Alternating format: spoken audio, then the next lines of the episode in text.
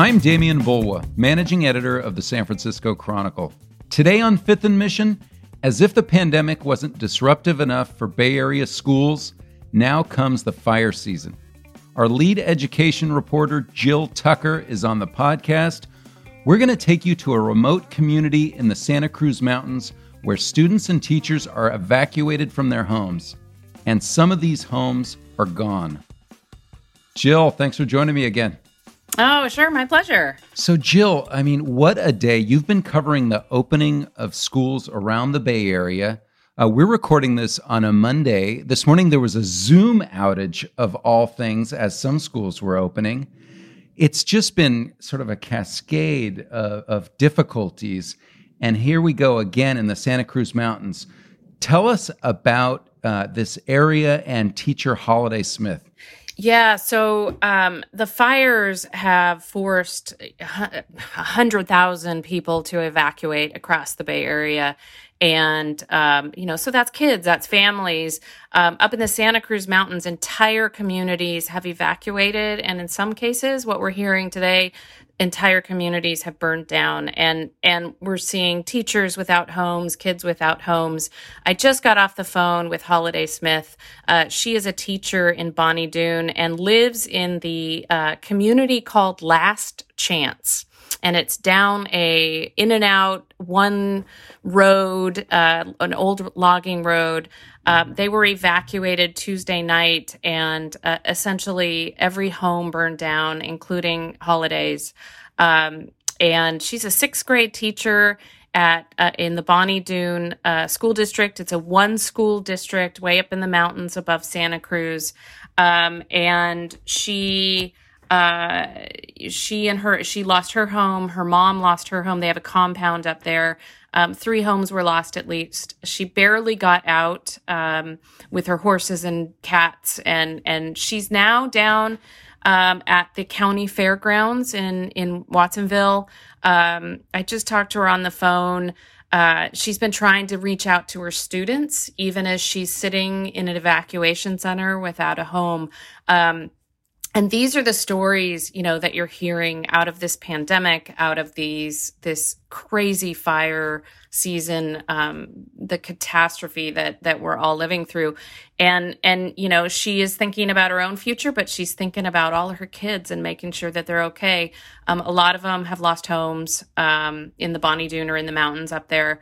Um, it's just tragic. It's uh, wow. it's a piling on right? I mean pandemic fires and you know the smoke is is strangling all of us. Uh, it feels very apocalyptic as one education psychologist uh, said today.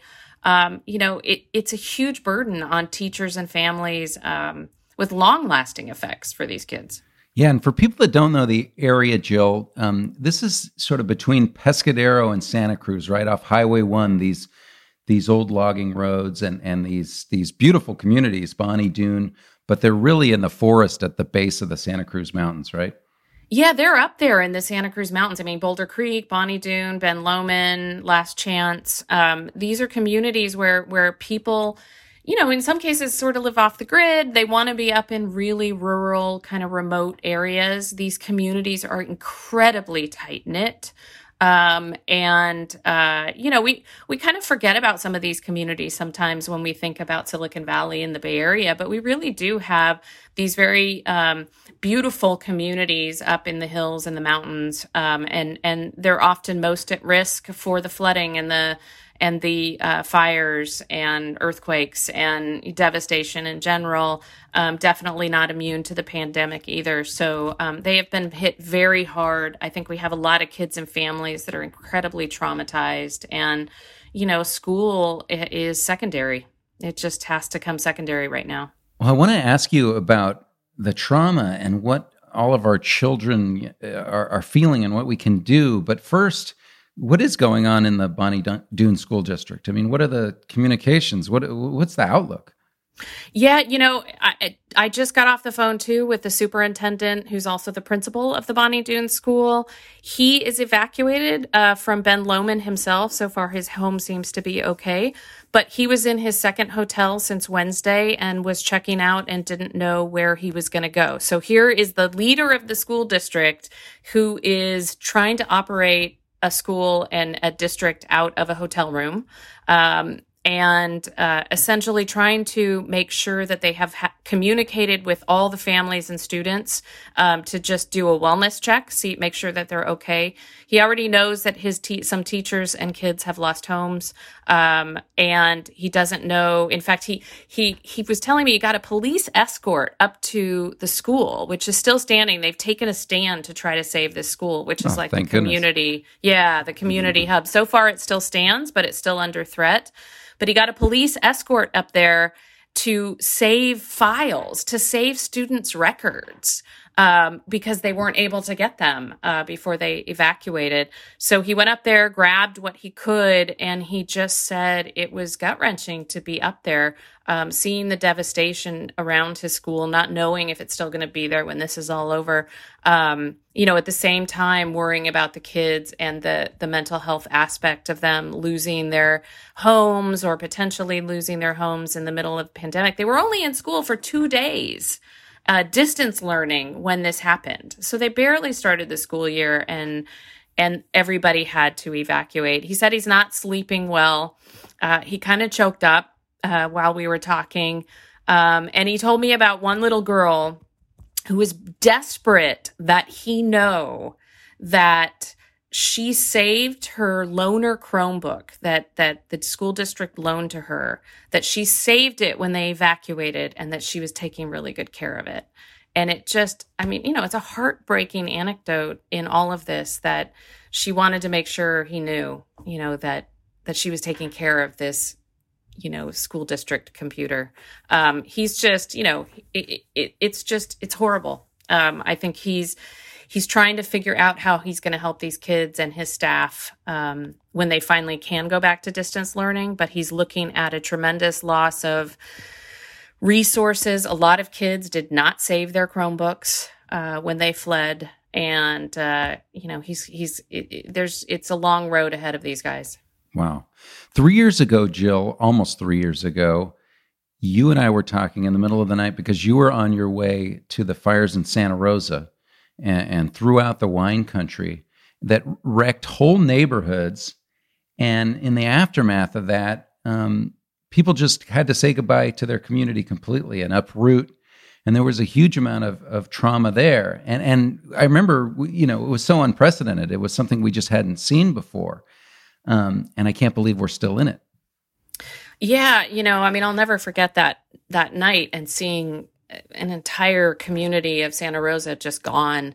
Um, and then and then seeing the aftermath of that of these kids having to leave their schools and you know leave their friends and um, you know and it, it, sadly it just seems like we're we're a big checkerboard now where you're just taking these communities off the map, right? That they just get devastated. And hopefully some people rebuild, but not everybody comes back. And, um, you know, a lot of kids and families are affected by this. It's just, it's become um, an annual, an annual event of, um, you know, which communities are going to burn um, and what's that going to mean for kids and families and schools. Wow. Uh, Jill, let's take a quick break.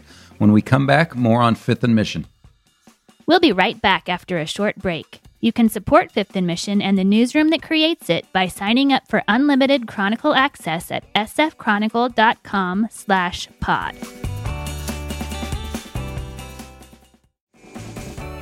Welcome back. I'm Demian Bulwa, joined by education reporter Jill Tucker we're talking about the latest setback this this year after the pandemic. Now we have kids who have lost their homes to fires. In some cases, um, teachers have lost homes or they're evacuated. Jill, you talked about the trauma. Um, this is a big concern, right? Not only now, but well into the future for for parents and teachers and kids.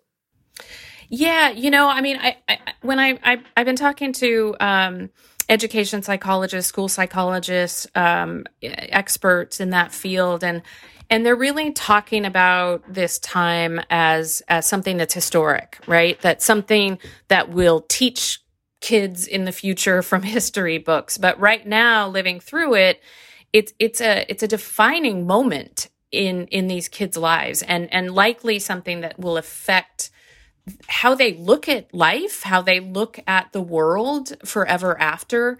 And it's it's incumbent on the adults in their lives, their parents, their families, their teachers, um, mental health experts to try to help guide them through this. And you know, certainly our schools have been understaffed in California in terms of school psychologists or counselors anyway. And now we're going to have all these kids, you know, who, who have all of these, you know, all of this trauma or just uh, questions and anxiety uh, around um, the world, you know, what the world is to them because the world right now is a scary, deadly pandemic that could be brought into your house from the grocery store. Um, as well as smoke filled skies and air that you can't breathe. And in some cases, you know, homes lost. And um, the need for, for sort of that mental health counseling and school psychologists is going to be um, a, a desperate need. And, you know, in talking to them, they're, they're really saying that, that school communities need to have these psychologists and counselors available to families and children, even if it's on Zoom um, because you know it, it was interesting. One of the school psychologists said, you know, normally when we have a trauma, right, kids go to school and the teachers can tell based on the kid's behavior that something's wrong and they'll send them to the school counselor. But you know, when you're doing class remotely, distance learning on Zoom, number one, you, you, you it's hard to tell what's happening in that kid's life, you know, in terms of their behavior. They're just a picture on a screen. And so it, it's very difficult to sort of um, you know get them the the resources that they desperately need in these situations because they're not in school. And schools need to rethink how they're going to give these resources just like they're rethinking how to teach the abcs on a computer. And uh, but we're probably not going to see a lot of that uh, immediately. Schools are desperate for resources. They're just trying to figure out how to make it day to day. Uh, but he's saying it will be un- incumbent on society to make sure as many kids as possible get through this um, healthy and uh, you know with without really horrible long lasting effects to their mental health or or their lives. Yeah i feel really fortunate. I'm jill i'm sitting in my office. My 12 year old daughter is at the the dining room table uh, on on zoom and and my 15 year old is up in her room uh, doing homework, and my wife is in our room and, and working as well. Um, but for kids that are younger, um, it seems much more difficult. Um, how, in general, is school going? It's been a couple weeks for some districts. How, how, how are things going? Well, you know, it's it's a rocky ride uh, for a lot of them. They're they're it's a little better than in the spring when it was just like one day to the next, the entire education system upended and and put online or put distant into distance learning mode. Um, so a lot of the schools are are doing better. They have schedules.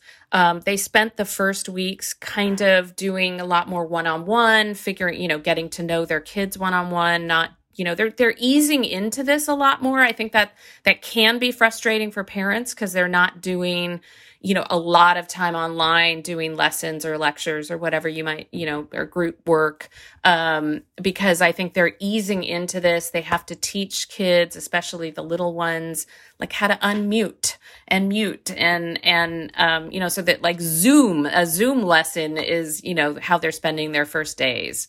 Um, that's not what we did in the real classroom you know first days of school. So so it's a really different approach. It's a lot slower intro into uh, learning um, you know it I think there's still struggles. Uh, people are still having trouble with technology, especially those um, that don't have a lot of resources. And if you have working parents, kids are left on their own, and that's much more difficult for the little ones. Um, you know, people are trying to, you know, the, the San Francisco hubs that will will provide support for that. So they'll have, you know, maybe groups of kids at libraries or other locations. That hasn't started yet. So uh, everybody is still trying to figure this out, find out what that new normal is until we can get kids back into schools. Um, but you know, we I think everybody has to realize that um, you know, learning is just not going to be the same right now. Um, kids are not going to get the same level of academics per se that they might if we were in school. Um, I know, you know, one school psychologist even suggested, like, look, if if we have to tack on another year for some of these kids, maybe not the older ones, but maybe the younger ones, so that they graduate when they're 19 instead of 18, that you know, maybe as a system, we we might consider that that might be best for some of these kids who who are going to lose an entire year of school. Sure. And and what do we know if anything about when school might be back on campus in some fashion? Um we don't. I mean it really depends on the the rates of um of the coronavirus in communities. They have to get off in California. They have to get off the state watch watch list and be off of it for 14 days. And and basically very few counties uh, qualify for that in the state. So, um, you know, people are watching those numbers even when you know, say San Francisco is off the watch list for two weeks. It doesn't mean schools are going to open their doors the next day. Um, a lot of things have to be in place, like testing and you know um, social distancing and teachers have to be willing to come back and a lot of teachers are saying they want to have basically zero case counts for seven days before they'll go back. And we are we are a long way from that in California counties and in the Bay Area. All right, Jill. Well, thank you so much as an editor and as a parent. I appreciate you covering these issues. Well, thanks. I, I, I know it's kind of depressing right now, and I look forward to the day when I get to write about something happy and fun. But it's it's probably going to be a while. Yeah, I know you do. All right, thanks, Jill. Thanks to my guest today, education reporter Jill Tucker, to King Kaufman for producing this episode, and thank you for listening.